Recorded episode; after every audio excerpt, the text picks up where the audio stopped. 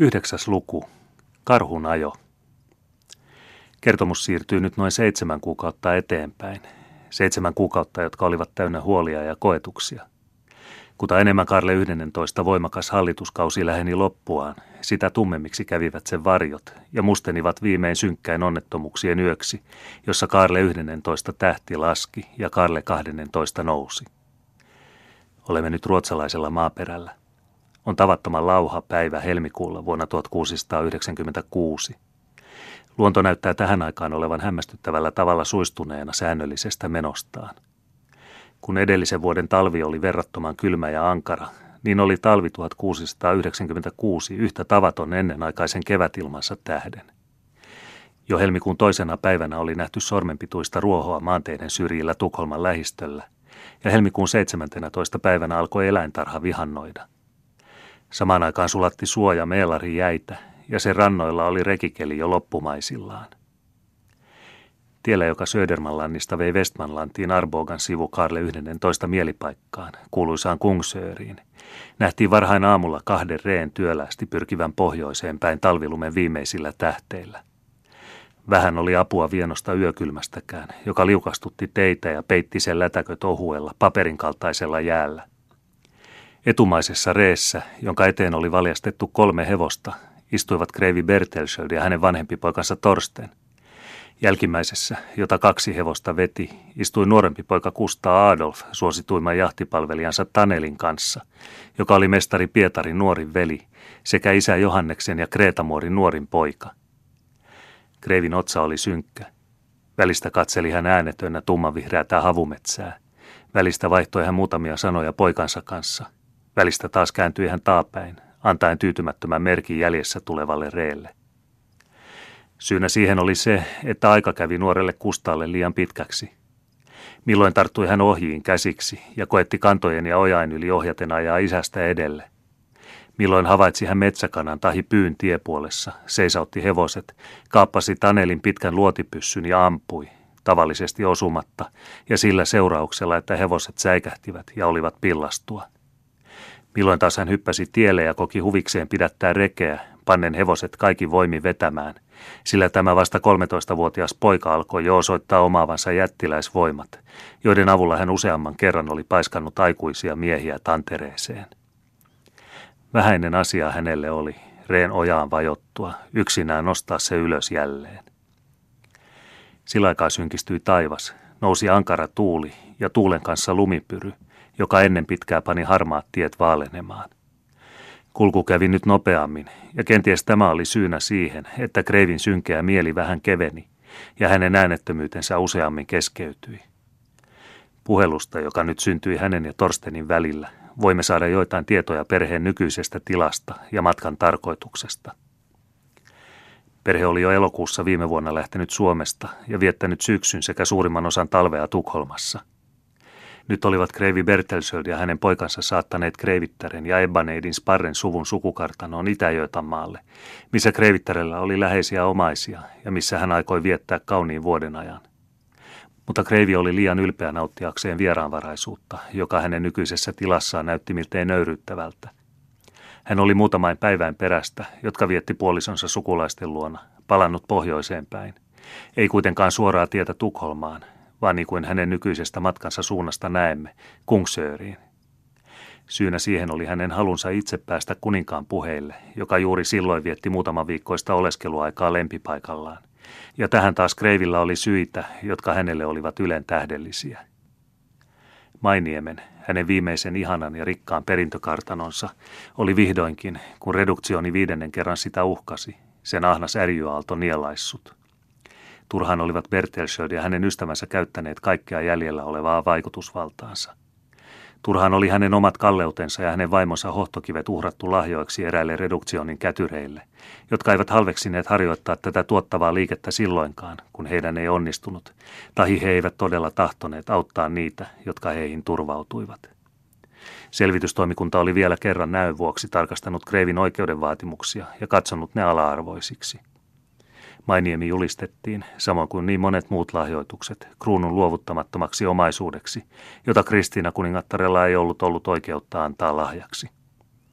Mutta muistutti siihen Bertelsköldin asiamies. Mainiemi on vain korvaus siitä rykmentistä, jonka Kustaa Bertelsköld perusti vuonna 1644. Olkoonpa niinkin, sanovat reduktioniherrat, mutta silloin se ainakin on hedelmätön saaminen. Hedelmättömiksi saamisiksi sanottiin sellaisia, joista kruunua ei katsottu velvolliseksi maksamaan korkoa, ja sellaisiksi vaatimuksiksi katsottiin maksamattomat palkat, etumaksut, tavarat, ruokavarat, sotajoukot ynnä muut, joita kruunu oli yksityisille velkaa, mutta hedelmällisiksi, se on korkoa tuottaviksi, katsottiin ainoastaan puhtaat yksityisen miehen valtiolle antamat rahalainat. Kun siis sota-aikana syntyneessä rahapulissa useimmat kruunun velat olivat tulleet kruunun tiloilla maksetuiksi, ja nämä näin poisannetut tilat nyt palautettiin kruunulle, niin syntyi kysymys, onko omistaja saanut ne hedelmällisestä vai hedelmättömästä saamisesta. Edellisessä tapauksessa sai omistaja pitää tilan niin kauan, kunnes sen katsottiin korvanneen sekä pääoman että koron, niin että jos vuotuiset tulot ainoastaan vastasivat vuotuista korkoa, jäi tila omistajalleen. Muussa tapauksessa se otettiin pois, kun koko summa katsottiin maksetuksi. Jälkimmäisessä tapauksessa, missä velkojalla oli oikeus ainoastaan korvauksen saamiseen pääomasta, laskettiin kuinka monen vuoden tulot vastasivat tätä pääomaa, ja jos se aika jo oli kulunut, otettiin tila kruunulle. Eikä sillä hyvä. Jos omistaja oli yli sen ajan pitänyt tilaa hyödykseen, luulen sitä omakseen, niin vaadittiin nyt takaisin, ei ainoastaan tila, vaan myöskin tulot niin monesta vuodesta kuin hänen katsottiin niitä laittomasti nauttineen. Ei siis siinä kyllin, että hän menetti omaisuutensa. Hän huomasi äkkiarvaamatta olevansa velassa kruunulle, ja tavallisesti niin suuressa, että se, varsinkin kun tuli aivan odottamatta, saattoi hänet aivan perikadon partaalle. Niin juuri oli Mainiemenkin laita. Bertelsköldien suvulla se oli nyt ollut 48 vuotta, ja toimikunta teki sellaisen laskun, että 20 vuoden tulojen olisi pitänyt riittää ennen mainitun rykmentin maksuksi. Tämän johdosta tuomittiin Bertelsköld ei ainoastaan jättämään tila takaisin, vaan myös korvaamaan kruunulle 28 vuoden tulot, jotka kymmeneksi tuhanneksi talariksi vuodelta arvioituna sälyttivät hänen selkäänsä 280 000 talarin odottamattoman velan. Tämmöiset toimenpiteet olivat tavallisesti täysivalmiit ja kumoamattomat samalla hetkellä kun ne päätettiin – sillä mikä kruunun rautakoura kerran oli kaapannut, siitä se nyt harvoin, tuskin koskaan enää luopui.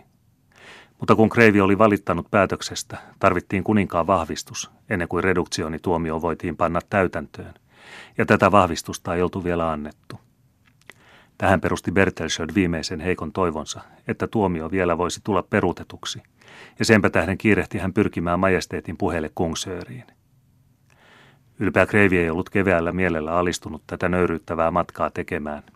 Hänen ritarisielunsa oli useamman kuin yhden kerran inhoa tuntien alentunut reduktionin verenimiään kanssa sovintoa hieromaan. Hän ei ollut se mies, joka tahtoi kerjätä armopalana sitä, mitä luuli olevansa oikeutettu vaatimaan oikeutenaan. Mutta tässä oli kysymys tärkeimmistäkin asioista kuin Mainiemestä. Oli kysymys hänen lastensa ainoasta perinnöstä ja hänen yhteiskunnallisesta asemastaan – sillä ilman mainientä hänellä ei ollut muuta jäljellä kuin nimensä kaiku ja rikkautensa muisto.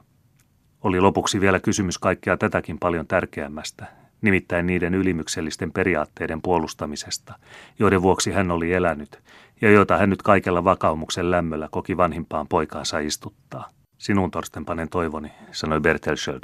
Kustaa luonne on toinen. Hänestä tulee hyvä sotamies, siitä ole vakuutettu. Reivas maanviljelijä, siitä ole varma mutta sen enempää ei hänestä tule.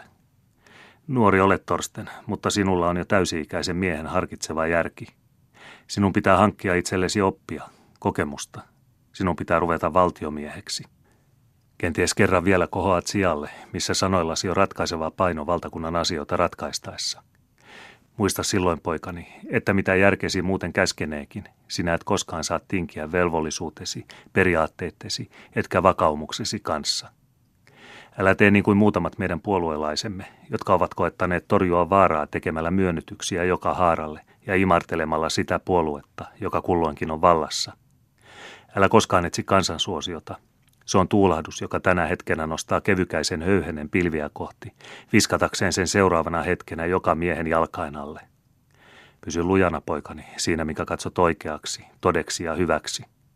Pysy lujana, vaikka kansansuosio tahtoisikin sinua houkutella, tahi räyhäävä joukko sinut merkitä vääräuskoiseksi. Älä koskaan kumara kuninkaiden armoa. Liian hyvä on kilpesi olemaan ruhtinaallisen tohvelin alusimena.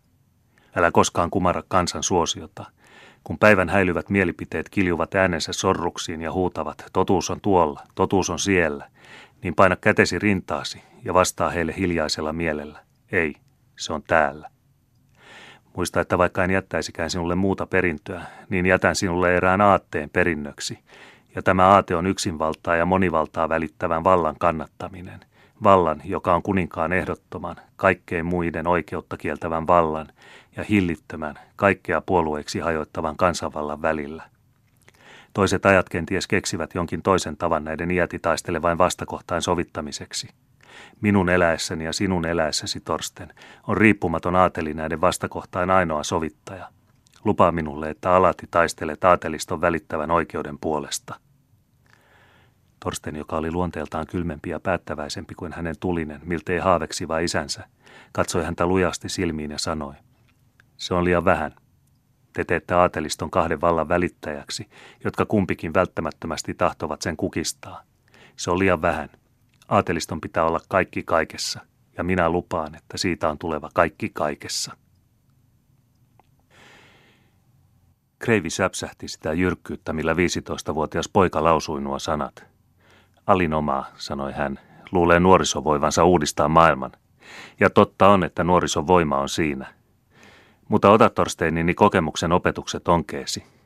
Olen elänyt Ranskassa ja nähnyt sen muinoin mahtavan aateliston vajoavan luikerteleviksi hovilaisryhmiksi, jotka kilpailevat puolijumalansa Ludwig 14 armollisesta silmäluonnista tai pyhän Mentnonin huulien hymystä. Olen elänyt Venetsiassa ja Sveitsissä, jotka sanovat itseään tasavalloiksi ja jotka periaatteessa tunnustavat kansan kuninkaaksi. Ja minä olen nähnyt toisen puolueen toisensa perästä julmasti kohtelevan kansaa, herraansa. Olen elänyt Puolassakin. Kreivi vaikeni. Torsten ymmärsi hänen tarkoituksensa ja sanoi, niin, Puolassa on aatelisto kaikki kaikessa. Älä liioittele poikani, sanoi Bertelsöld, kohauttaen hartioitaan. Noblesse oblige, ei Ranskan tavoin, ei Puolan, ei Venetsian, vaan Englannin tavoin, niin kuin olot siellä ovat muodostuneet 1688 vuoden jälkeen. Ylimysvalta ja vapaus. Kuningas vallitsee, mutta ei hallitse – Aatelisto hallitsee, mutta ei vallitse. Kansa tottelee, mutta ei ole orja. Älä hävitä latvaa, äläkä juurta, vaan anna sydämen olla puun väkenä. Torsten oli sanomaisillaan saman tulevaisuuden sanan liian vähän, jonka aika vielä kerran oli neljännesvuosisadan kuluttua tuleva, kun odottamaton tapaus keskeytti keskustelun isän ja pojan välillä – Pyryilma oli yltynyt ja sullonut tiet niin täyteen epätasaisia nietoksia, että hevoset vain vaivoin pääsivät liikkumaan. Kyytimies oli silloin poikennut eräälle metsän kautta menevälle oikotielle, missä tuuli oli heikompi ja lumen tulo tasaisempaa. Mutta täällä oli honka kaatunut kaitaisen tien poikki ja kulkijat oli pakotettu seisahtumaan. Juuri kun kustaa ja miehet kokivat saada puuta syrjään, kuului yhtäkkiä koiran haukuntaa aivan läheltä metsästä – ja heti sen jälkeen juosta ruhvelsi iso emäkarhu vakaisena esiin, puhkea ruskea turkki yltyleensä lumessa. Joka kerta kun karhua nopeammat koirat yrittivät karata sen päälle, kääntyi se päin, mörähti ja näytti kaksi riviä hirvittäviä hampaita, sillä seurauksella, että koirat pysyvät tarpeellisen välimatkan päässä. Mutta nähdessään hevoset, reet ja matkamiehet ja tultua noin 50 askeleen päähän heistä, teki se jyrkän käänteen ja poikkesi jälleen metsään päin, sen erikoisemmasti huolimatta takaajajansa rähinästä. Nalle oli kuitenkin viipynyt siksi kauan tiellä, että kustaa veret ennättivät siitä kuumimmilleen kiehahtaa. Välittämättä mistään muusta kuin karhusta tempasi hän Tanelin ladatun pyssyn ja juoksi nietosten läpi karhujäljissä metsään. Turhaa varoitti ja uhkasi isä. Poika katosi puidentaa, eikä ollut nyt muuta neuvoa kuin lähettää Tanelia kuski huimapää jälkeen. Hetki hetken perästä kului levottomassa odotuksessa, eikä kustaata eikä miehiä näkynyt, ei kuulunut. Hevoset seisoivat pystyssä korvin, ikään kuin ottaen matkustajan levottomuuteen osaa. Ei päästy eteen eikä taapäin, ja lunta tuli niin sakeasti, että ilma oli kuin levitetty valkoinen lakana. Koirain haukunta eteni, läheni, kävi puoliympyrässä ja eteni taas.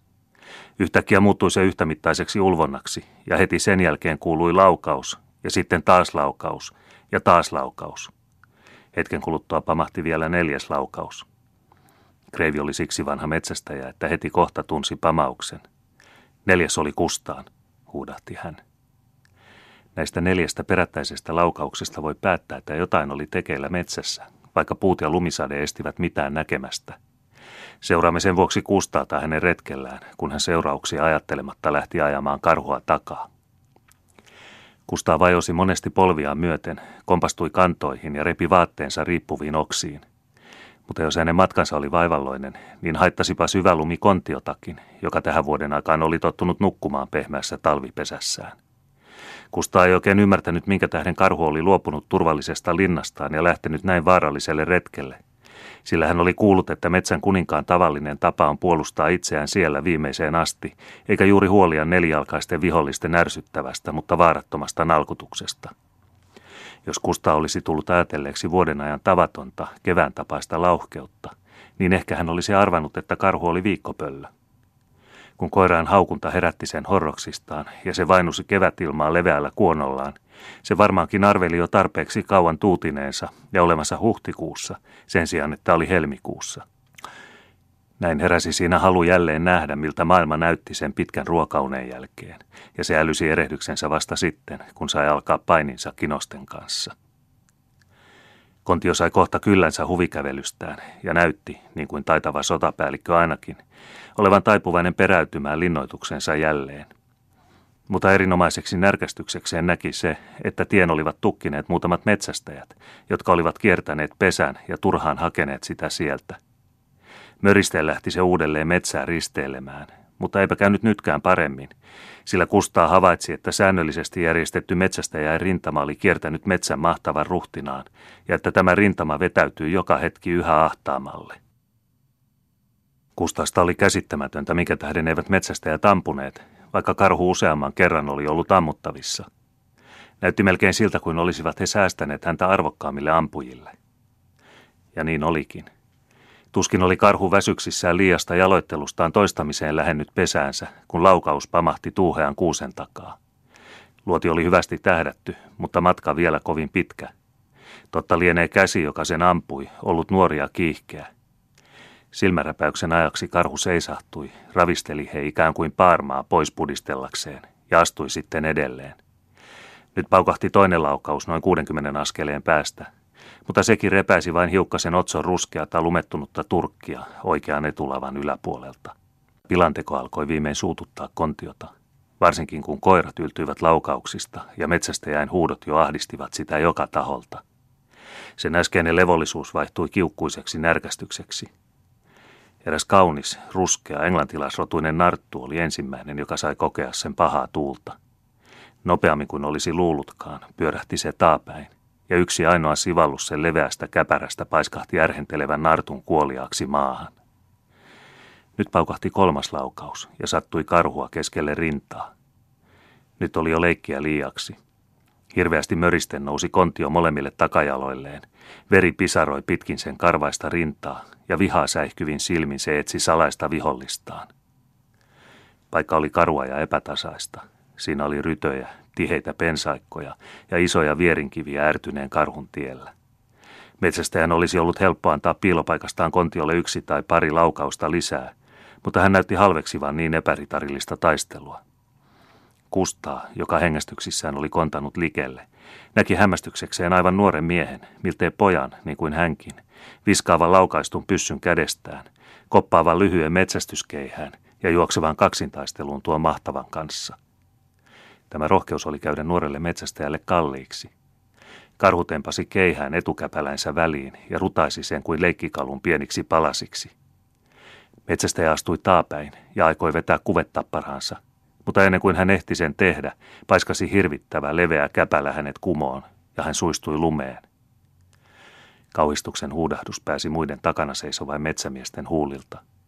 Ampua he eivät voineet, peläten satuttamassa toverinsa – Kaksi heistä juoksi keihäs kädessä esille, mutta silminnähtävää oli, että he tulisivat myöhään, sillä yksi ainoa sekunti vielä, ja karhu olisi musertanut hoikan nuorukaisen jalkansa alle yhtä helposti kuin kotkarutistaa hamppulinnun kynsiensä välissä. Ruotsi, Suomi ja Venäjä olisivat kenties toisen näköiset, jos pelastus olisi jäänyt tulematta. Mutta tuskin kymmenen askeleen päässä oikealla kädellä siitä makasi Kustaa Bertelsöld ison rydön takana – ja hänen pyssynsä oksaan nojattu suu oli jo muutamia silmänräpäyksiä seuraillut karhun päätä, vaikkei hän vielä ollut tohtinutkaan laukaista. Nyt hän älysi, että elämä tahi kuolema oli silmänräpäyksen varassa. Samalla sekunnilla kun nuorukainen kaatui ja karhu toisen kerran nosti käpälänsä kaatunutta rusentaakseen, paukahti kustaa laukauskin. Vaikeroivasti parkaisten karhu astahti kolme askelta takaperin, pyyhkäisi etukäpälällään päätään, vappui hetkisen aikaa takajaloillaan ja kaatui koristen maahan. Veri purskahti molemmista sieraimista ja punasi lumen, missä se makasi. Metsäväkevä kuningas ojensi vielä kerran jättiläiskäpälänsä, sitten se ei enää liikahtanut. Se oli kuollut. Metsästäjät hyökkäsivät luo ja nostivat varovasti jaloilleen kaatuneen nuorukaisen, joka hirmuisesta lyönnistä huumautuneena tarvitsi hiukan aikaa tointuakseen. Tuskin hän oli jälleen jaloillaan, kun hän koko nuoruutensa innolla heittäysi kaatuneen vihollisensa päälle, saadakseen selkoa sen surmasta. Silloin huomattiin, että aivan vähäinen, tuskin herneen kokoinen luoti oli mennyt oikeaan korvan kautta aivoihin ja saanut aikaa melkein silmäräpäyksellisen kuoleman. Isompi luoti oli pysähtynyt rintaan ja tuntui sinne litistyneen lonkkaluun sisempiä osia vasten. Karhu oli suurimpia, mitä on nähty, ja vielä kaatuneenakin metsästäjät sitä ihmettelivät, ja koirat suuresti kammoivat. Olipa se aika moskovalainen, huudahti nuorukainen sekä iloisena että vihoissaan, sillä häntä harmitti, että toinen oli korjannut voiton hänen rohkeasta urotyöstään. Otan teidät todistajiksi, hyvät herrat, että minun luotini se kuitenkin oli, joka teki tuon leveän naarmun pukarin tuuheaan turkkiin. Mutta toiste Fleming täytyy sinun antaa minulle parempi keihäs, ja sen pitää olla pyökistä tai tammesta, eikä niin kuin tuo aapistikku koivusta. Olipa se kelpo korvapuusti, minkä se minulle antoi. Se putosi kuin vuori päälleni, mutta minä luiskahdin samalla ja sen tähden minä kaaduin. Kiitos sinulle, Roseen, viimeisestä laukauksesta – ei ikinä ole nähty kauniimpaa lyijyn kulkua. Kuulin sen vinkuvan kuin mikä lemmon sikiö 12 tuumaa pääni päällä, ja oikeaan se osui. Muuten en olisi ikänäni enää hanaa virittänyt. Tässä annan sinulle kuvettapparani. Muuta minulla ei ole sinulle antaa. Mutta älä virka isälleni mitään siitä, että kaaduin. Karhulla on 12 miehen voima, vastasi Roseen lohduttaen. Ei ole häpeä kaatua yksi 12 vastaan. Niinkö luulet, vastasi nuorukainen mietiskellen. Hyvä, niinpä tahdon siis oppia kaatumaan, jos tarvitaan, mutta väistymään, en ikinä. Mahtaa olla ihanaa voittaa taistelussa yksi kahtatoista vastaan. Tyydyn voittamaan yksi kymmentäkin vastaan, en ole ylpeä. Mutta mitä näen? Luoti ei olekaan lähtenyt sinun pyssysi suusta Roseen. Siihen se on liian pieni. Ei, sanoi Roseen vähän hämillään. Enhän ampunutkaan viimeistä laukausta. Joku teidän ylhäisyytenne metsästäjistä oli onnellisempi kuin minä, joka en uskaltanut ampua, kun teidän korkeutenne itse oli ampumalinjalla. Sano, jatkoi nuori Urho, oletko koskaan nähnyt mokoman otuksen kaatuvan näin pienestä luodista? Luulisi sitä herneellä ammutuksi. Ainoastaan norlantilaiset ja suomalaiset käyttävät niin pienireikäistä pyssyä säästääkseen ruutia ja lyijyä. Hoi pojat, kuka teistä ampuu karhuja varpushauleilla? Kivärit tänne. Neljä tukattia viimeisen laukauksen palkinnoksi. Kustaa, joka oli sekä hämillään että iloissaan, ei rohjennut liikahtaakaan, vaikka kehoitus aivan selvästi koski häntä. Hän näki metsämiesten kokoontuvan nuorukaisen ympärille, jota sanottiin hänen ylhäisyydekseen, ja jonka hän muisteli nähneensä jo ennen Tukholmassa. Hän ajatteli heti kohta perintöruhtinas Kaarlea, mutta hänet oli Kustaa aina nähnyt luonnottoman isossa irtotukassa, jonka pitkät kutrit valuivat aina olkapäälle asti, molemmin puolin sieviä, miltei naisellisia kasvoja. Nuorella metsästäjällä, joka nyt seisoi hänen edessään, oli lyhyeksi leikattu ruskea tukka, majavannahkainen lakki, sininen, karkeasta verasta tehty ihokas, nahkavyö vyöllä ja jalassa suuret saappaat, jotka ulottuivat parahiksi niin ylös, etteivät haitanneet käyntiä. Hän ei ollut ollenkaan sankarin näköinen hoikasta vartalosta, leppeistä sinisistä silmistä, heleänvaaleista, pakkasen punaamista poskista ja noista solakoista jäsenistä päättäen, olisi tätä nuorta metsästäjää voinut luulla valeppukuun puetuksi tytöksi, ellei äänessä, joka juuri oli murroksessaan, olisi ollut jotakin karkeata ja koko hänen ryhdissään jotakin reipasta, joka osoitti, että hän oli tottunut oleskelemaan metsässä ja ulkoilmassa. Kaikki metsästäjät vakuuttivat, ettei yksikään heistä ollut ampunut puheenalaista laukausta, vaikka kaikki sanoivat aikoneensa sen tehdä, jollei heidän edelleen olisi ennätetty. Tästä asiasta väiteltäessä läheni kuusi tai seitsemänmiehinen ratsastajajoukko metsän laittaa niin pitkälle kuin kivikkomalta ja lumelta voivat päästä, jonka jälkeen yksi heistä nousi ratsailta, kompuroi tappotantereelle ja esitti kuninkaan kysymyksen, mikä oli hätänä metsässä. Isoääninen hurraa oli vastaus. Kontio raskas ruumis pantiin nuorista koivuista tuota pikaa kyhätyille paareille ja kannettiin voitoriemun, melun ja ilohuutojen kaikuessa odottavan kuninkaan luo. Sillä aikaa Kustaa makasi kaatuneen kuusen tuuheiden oksain väliin piiloutuneena. Hän oli sekä pelännyt että toivonut tulevansa keksityksi, mutta hänen piilopaikkansa oli parempi kuin hän oli luullutkaan. Koko mieslauma kulki melkein hänen ylitseen, ja kuitenkaan ei yksikään tuon yleisen riemastuksen takia havainnut oksain välissä olevaa. Häpeissään, miltei närkästyksissään, poika nousi ylös ja lähti metsästäjän jäljessä alas tielle päin. Siellä hän kohtasi Tanelin ja Kuskin, jotka turhaan olivat häntä etsineet, ja nyt seisoivat kummastuksesta suut selällään, nähdessään metsästäjäjoukon, joka osaksi ratsastaen, osaksi jalkaisin poistui Kungsööriin päin. Kusta Bertelschöd palasi nyt isänsä ja veljensä luo, jotka levottomina häntä odottivat. Kreivi oli suuttunut. Sen sijaan, että häntä olisi voittajana tervehditty, sai Kustaa kovia nuhteita. Tuskin Kreivi huoli kysyä edes sitäkään, miten karhun oli käynyt – Kustalla ei ollut rohkeutta ilmoittaa, mikä merkillinen osa hänellä oli ollut karhun tapossa, ja niin jäivät hänen voitostaan tietämättömiksi kaikki muut paitsi Taneli, jolle hän uskoi menestyksensä, häpeänsä ja kovan onnensa. Kungsöörin oli vielä runsas Ruotsin penikulma, mutta ennen kuin sinne päästiin, tapahtui lähimmässä majatalossa jotakin, josta emme voi olla sitä ennen kertomatta.